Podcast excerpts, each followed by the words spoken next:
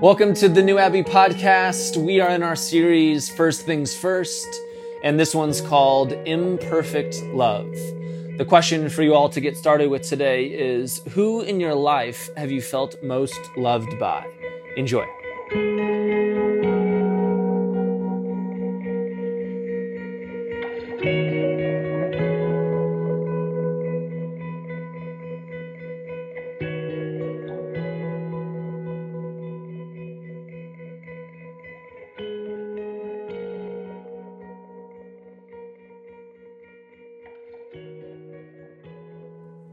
As we begin this year, we're talking about this idea of first things first. This idea that there are some things that we need to put ourselves in the beginning that are at the core of what it means to be human. That Jesus and the scriptures and Christian tradition push us towards these ways of being. And so, as we celebrate Martin Luther King Jr. week, and I want to talk about this idea of love. But really, what I want to talk about is imperfect love and how that's really the game and really the thing that we're interested in. And to do that, we got to talk about some things. We got to talk about imperfect love. And if we can do that, then we got to say, what does this actually say about God? And if we can understand what this means about God, then we can talk about the transactional side of things and then the transformational side of things. And if we can understand more deeply the transformational side of things, then we can understand what it means to be students of this love. And if we can be students of love, then we got to participate in some evolution. And if we can do evolution, then we got to transcend, and then we got to include, and then we got to talk about a third way. And then if we can talk about a third way, then we talk about some hot letters. And if we can talk about hot letters, then you talk about that I'm a glass case of emotions. And if I can talk about a glass case of emotions, then we're going to get curious. And then if we get curious, then I'll tell a story about Bella. Sound good? Yeah, we got some work to do. I think that most often, when we've been taught to think about love in the church, we're given this idea of perfection that there's a perfect love out there for you. Sometimes we carry this love of perfection, and that's how we talk about God. And then we use that for how we talk about our relationships with one another. But I think that that's a dirty, dirty lie. There is not such thing as perfection that you can hold on to. In fact, so much so, the idea of perfection in the Bible is not what you think about it. The word for perfection in the Greek is actually a word called telos. Telos does not mean a steady state, unmovable object that is omnipotent and omniscient. Telos means the end goal of something. The end goal of something is implying that you are going to be on a journey to move towards the end state of what something might be. But the beauty of that is that a journey means it's going to be messy there are bumps in the road. That the thing that's pulling you forward, that you're figuring it out through your human experience. As I've said before, it doesn't matter if God is perfect because you are not, so you will never experience God in that way. And what if God so knows that, that God's not even trying to tell you a story of perfection? That what God's trying to tell you is a story of the messiness and the beauty and the goodness and the joy of what it means to be human. Well, Corey, where would you get a crazy idea like that? Jesus. Why did God come into the world, into the imperfection, into the messiness? Because that's the narrative. That's actually the good stuff. That it's Plato who gave us more lenses and frameworks about the Bible than unfortunately Jesus did.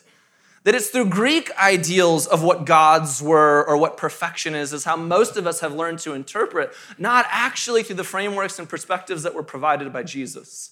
And so, so much of the work that we have to do is to unwire certain lenses that we've been given about perfection because honestly, they're just not helpful for you. Here's an example of that. How many of you grew up in a world where someone said, From the beginning of time, God had this person for you? Because in God's perfect love, this person was waiting for you in a dress or suit or things, right? And then you fell out of love, or you got the divorce, or you hated them. Well, what happened to that story? I think the point of it is that the story is about imperfection, but it's always about choice. It's about your choice to love moving towards the telos of something that the narratives of perfection don't actually do much for you as a human being because there's nothing perfect in the experience that you will have as a human in this world. And that's okay. We work so hard even trying to like clean up the scriptures and clean up Christian tradition. Have you read the Bible? It's messy as, yeah. That's the point. There's a reason why part of the scriptures are like, Your ways are higher than my ways, God. And then there's another psalm that said, I would smash their babies' heads on rocks. That's up. You get it.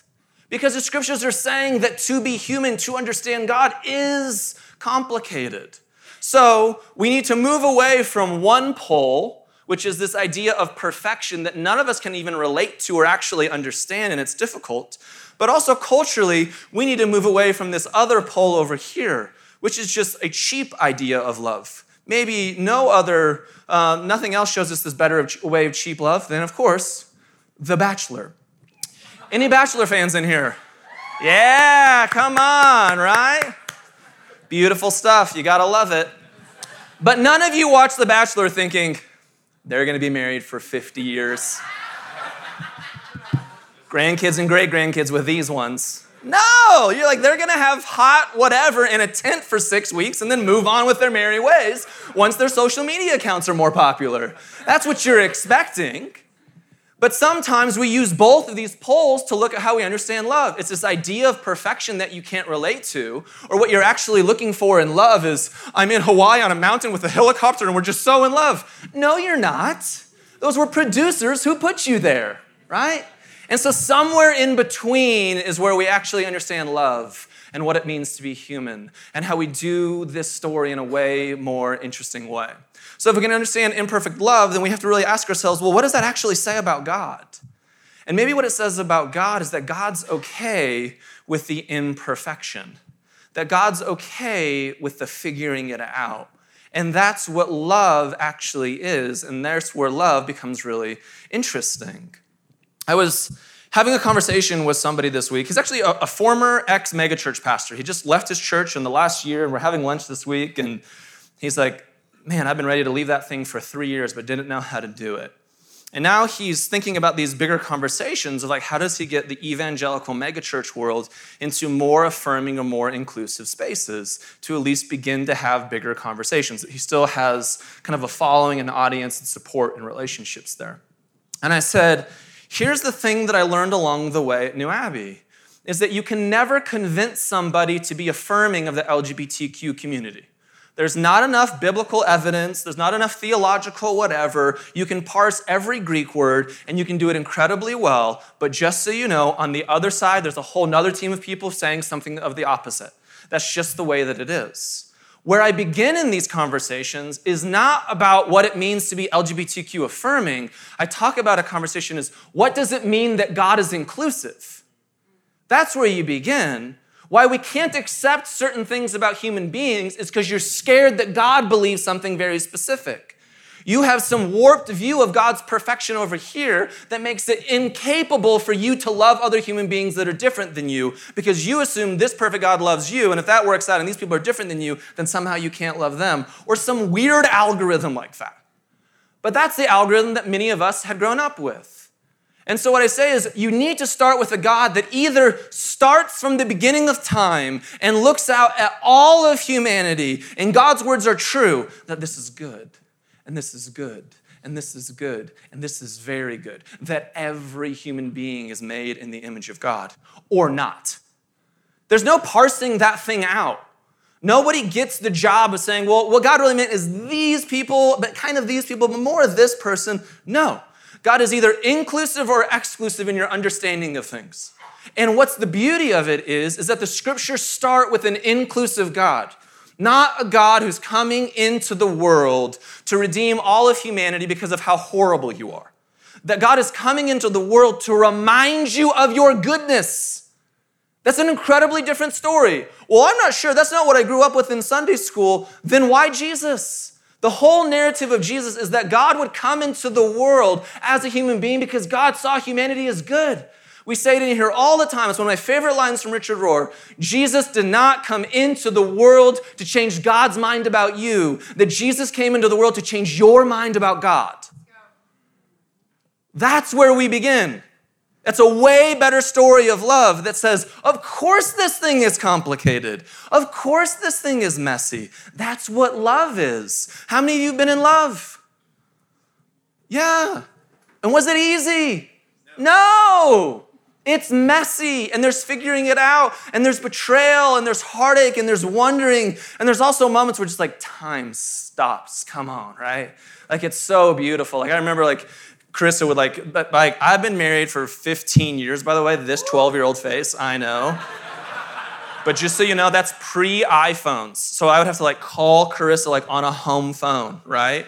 And when we get off the phone, like be gone for like six seconds, and I'd be like, I just miss her so much. I gotta call her again. Like, what?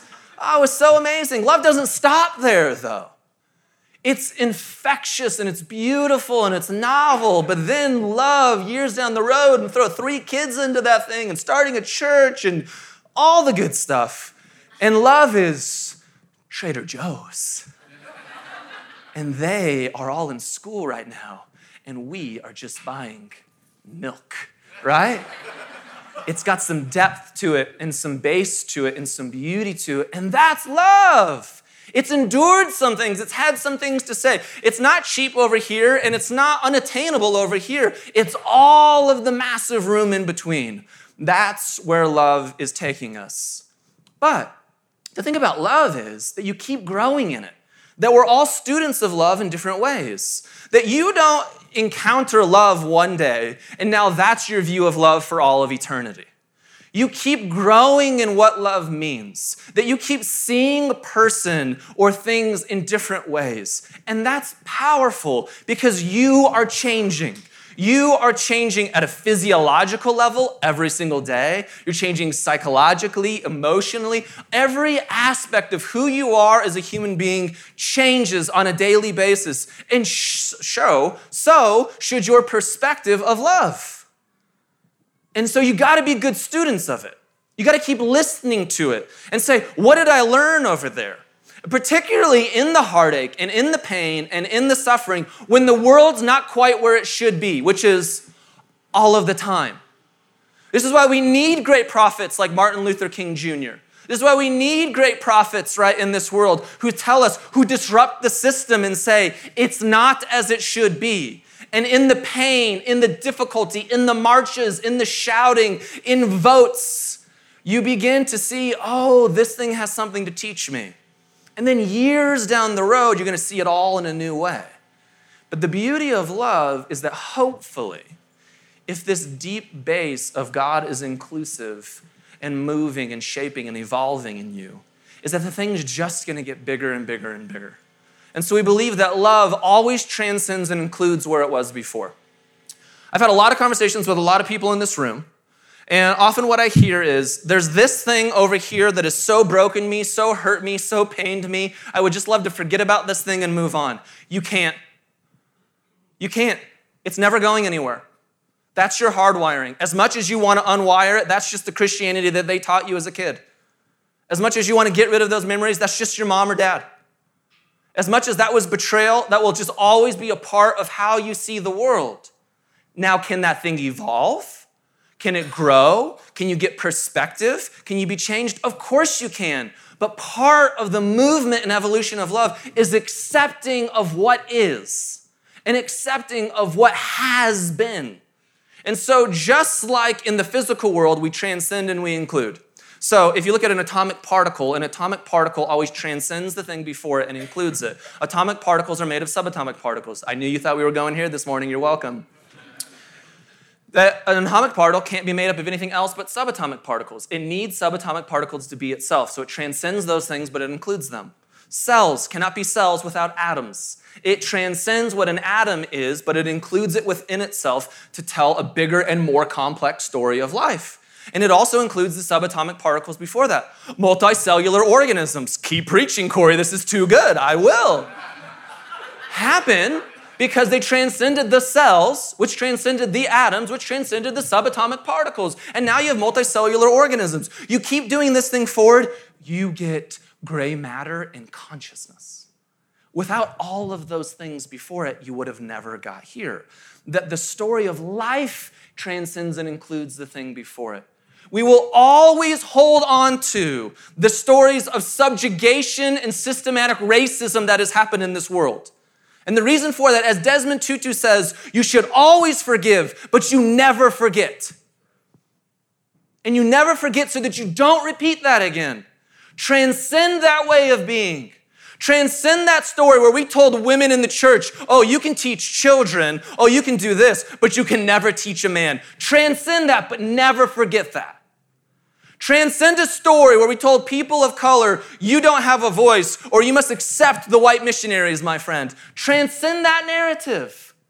Transcend a narrative where we told people, because of the person that you love, you are somehow less than human. We should always remember those narratives, but we must transcend them, and they will be a part of our stories. And I don't know what it all means for humanity moving forward, but I know where we're at now, this is the work that we do. And Jesus was always way ahead of us on teaching us this bigger story of what it means to be human. And so follow along with me in Corinthians chapter 13. By the way, this is one of those passages, like no preaching needed, just read it every day and let it mess with your entire life, really. If I could speak all the languages of earth and of angels but didn't love others, I would only be a noisy gong or a clanging cymbal. If I have the gift of prophecy, and if I understood all of God's secret plans and possessed all knowledge, and if I had such faith that I could move mountains but didn't love others, I would be nothing. If I gave everything I have to the poor and even sacrificed my body, I could boast about it. But if I didn't love others, I would have gained nothing. Slide. Love is patient and kind. We got a bunch of millennials back there. They're doing Instagram, stuff like that. It's really fun. joking, joking. Love is patient and kind. Love is not jealous or boastful or proud or rude. It does not demand its own ways. It is not irritable and it keeps no record of being wronged. It does not rejoice about injustice, but rejoices whenever the truth wins out. Love never gives up, it never loses faith, is always hopeful, and endures through every circumstance prophecy and speaking in unknown languages and special knowledge will become useless, but love will last forever. Now our knowledge is partial and incomplete, and even the gift of prophecy reveals only part of the whole picture. But when the time of perfection comes, again, think of a different word here, when you're moving through this journey to get to something, not something that is stable, concrete, and immovable in the universe, these partial things will become useless. When I was a child, I spoke and thought and reasoned as a child, but when I grew up, I put childish things away. Now we see things imperfectly like puzzling reflections in a mirror, but then we will see everything in perfect clarity. All that I know now is partial and incomplete, but then I will know everything completely just as God knows me completely, and three things will last forever faith, hope, and love. And the greatest of these is love. Paul is telling a bigger story here about the transformational side of life. That the rest of Corinthians around this is this transactional story of some will be priests and some will be pastors and some will be prophets and some will be evangelists, and these are the kind of jobs that you'll have in the church. But what real life is, there's a bunch of things that you can do, and there's a bunch of things that you can say. You can be the most successful person on planet Earth. Everything can look right around you on your Instagram. But the truth is, is have you loved? Maya Angelou says it best. I've learned that people will forget what you said, people will forget what you did, but people will never forget how you made them feel. And isn't that true? The people on your deathbed are not going to be like, sure did make a million dollars there, that guy. No. You're going to say, when I was at Thanksgiving and I was figuring out my life, this person loved me in deeper ways. It's going to say that you've been such a good student of love and the imperfection of what this looks like, that you've gone through your own suffering and your own pain and your own being in this world. That when you needed grace, somebody else gave it to you. And now that you are this professor of grace and you've got your PhD in love, that when other people come to you with their narrative, which will be much different than yours, that you say to yourself, Ah, I can be gracious and loving to you. This is the journey that we're on. This is the third way that Jesus is always inviting us into. What Jesus is telling us is this, particularly in that first part of the passage, where it's this idea of what if you had all of the spiritual gifts and you could speak in prophecy and you could speak in tongues, but you were still a dick? How many conservative Christians that you know that do that? They've memorized the entire Bible. They know everything there is to know. They have all six Chris Tomlin CDs, but they're still jerks. And this is what the scriptures are saying. That doesn't show transformation, it just shows that you transactionally participated in this story. But for you progressives out there, wait. It also says, what if I gave everything that I had to the poor, even putting my body on the line, right? I did every single march. I was a part of every single Facebook group. I let every person know about the injustices in this world, but you were still a dick. yeah, saw someone wanted to clap for that in the back. That's great. You're not exempt on either side, just so you know, because neither of these are the final path. They're just a part of the path. They're just incomplete. They're just partial realities of what it means to be human. You should grow in your spirituality. You should honor Christian tradition. You should honor the traditions that you come from. You should name what it means to be human, right? You should grow. You should memorize Bible verses. Do that. But let it transform you. And you should go on marches. And you should have a loud voice, particularly if you're someone who's never had a voice before. And if you've always had a voice, you should be an ally. These are the things that you should do. But don't stop there. Don't just be angry. Don't just be mad. Allow this radical reality of Jesus to transform you and show a third way that is rooted in love. Because love says this I can still be mad, and the world is still unjust, and I can still be frustrated, but because I have received grace, I will offer it to you. Because I know a better way now. Because I am mature now. And when I was going through that, those people weren't mature, and I don't wish this upon anybody. Man, that's a more interesting way to be human. That's the third way that Jesus is inviting us into. Abraham Lincoln used to do this thing where uh, when he would get really angry at like his generals or his like chiefs of staff, he would write them letters. And he would write out these hot letters saying everything that he was mad about them. There's this famous story where uh, one of the secretaries of war had just bought really bad guns and, and different supplies for the troops, and thousands of people died needlessly. And Abraham Lincoln wrote out the story. They still fired the guy, but he got all of his anger, all of his frustration, all of his impatience out, and he set it aside. He said, I'm going to let that thing sit because in this moment, I don't have full perspective of what went on. And I think that's a lesson that we get to learn in life. It's trying to tell you love is patient and love is kind and love does not envy and love does not boast because most of the time I'm impatient. I'm unkind. I am boasting. I have so many records of wrongs, it would fill encyclopedias, my friends, right? I'm the only one there, I guess. No amens? Interesting. And Abraham Lincoln is showing a better way of feel those things. It's okay that you experience that. That's what it means to be human. But don't let it stop there. And how much would we all learn if we practiced something as simple as that? How much would you learn if you were gracious to yourself in your imperfect love and said, I'm gonna get angry? Why? Because I drive on roads in Los Angeles. I'm gonna be unkind because I love people and they are not gonna be perfect either. I'm going to keep record of wrongs because, like most human beings, I only see the world from my point of view.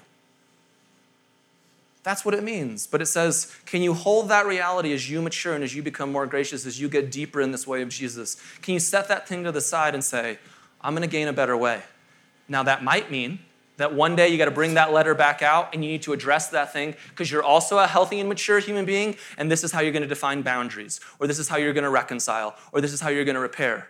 It also might mean that you're like, man, I don't feel this way the same way that I felt a month ago, and that's okay. How many of us need this type of advice just on social media? Pause, like 10 seconds of breathing in and out. Are you sure that this is the thing that you want to do? Or are there better places to put your energy? Is there a healthier and more mature love that you can participate with? I think about my emotions all of the time because my wife and I are incredibly different people. My wife is just like this super steady human being where it's like love is kind and she's just like, duh, birds, right? But I am like the 2008 stock market, right? In my emotions. Ah! Oh! Corey, when did this happen? In a 15 minute window. This is just how I live my life. It's terrifying. I say in a lot of relationships, there's the tetherball pole, my wife, and there's a tetherball me. I'm just flinging myself around the universe, right? And sometimes I'm like, woo! And other times I'm just like, God, let me go.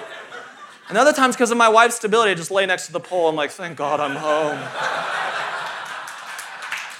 oh, it's a tough day in the universe. I'm not alone.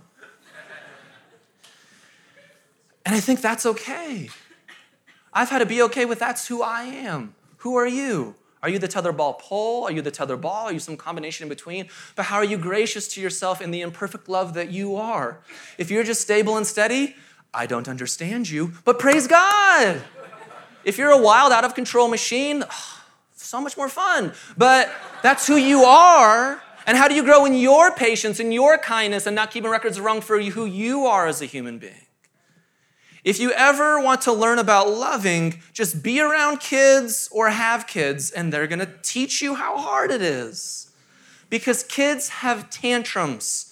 Many of you have tantrums and you would like to have them in the same way as the kid, but you can't kick and scream on the floor of Vons as much as you would want to. And what I've learned about kids, and great psychologists talk about this, is that when I'm experiencing whatever of level of disruption, when I'm not being patient, when I'm not being kind, when I have every list of wrong that planet Earth has ever done, I don't try to pretend that that's not there. I name that thing and say, how can this thing be my teacher? How do I get curious with myself? When my kid's in a tantrum, I can like bring down the hammer and go to timeout and I, ah, your father, is speaking. I don't know, you can do that stuff. Or you can get curious of like, man, your sister took your hippo away again? That sucks. That sucks.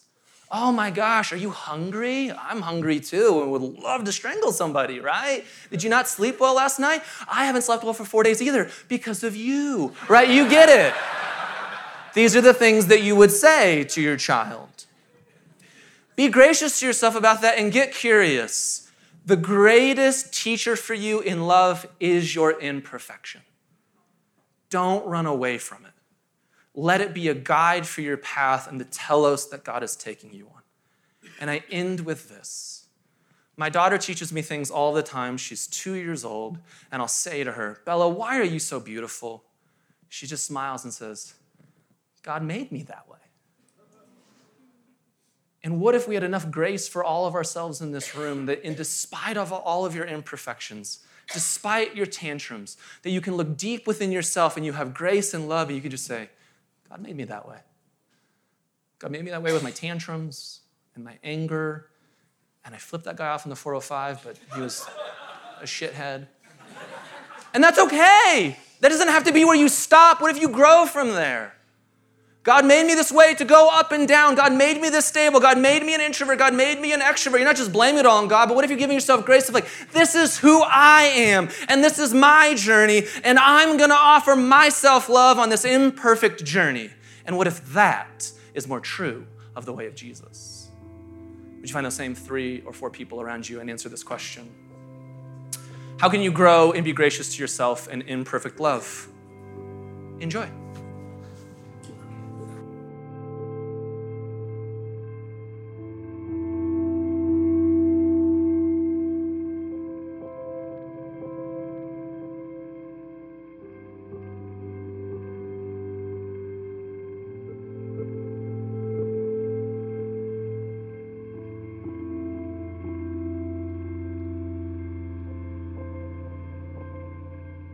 Thanks for listening to the New Abbey podcast. For more information, visit us on the web at www.newabbey.org.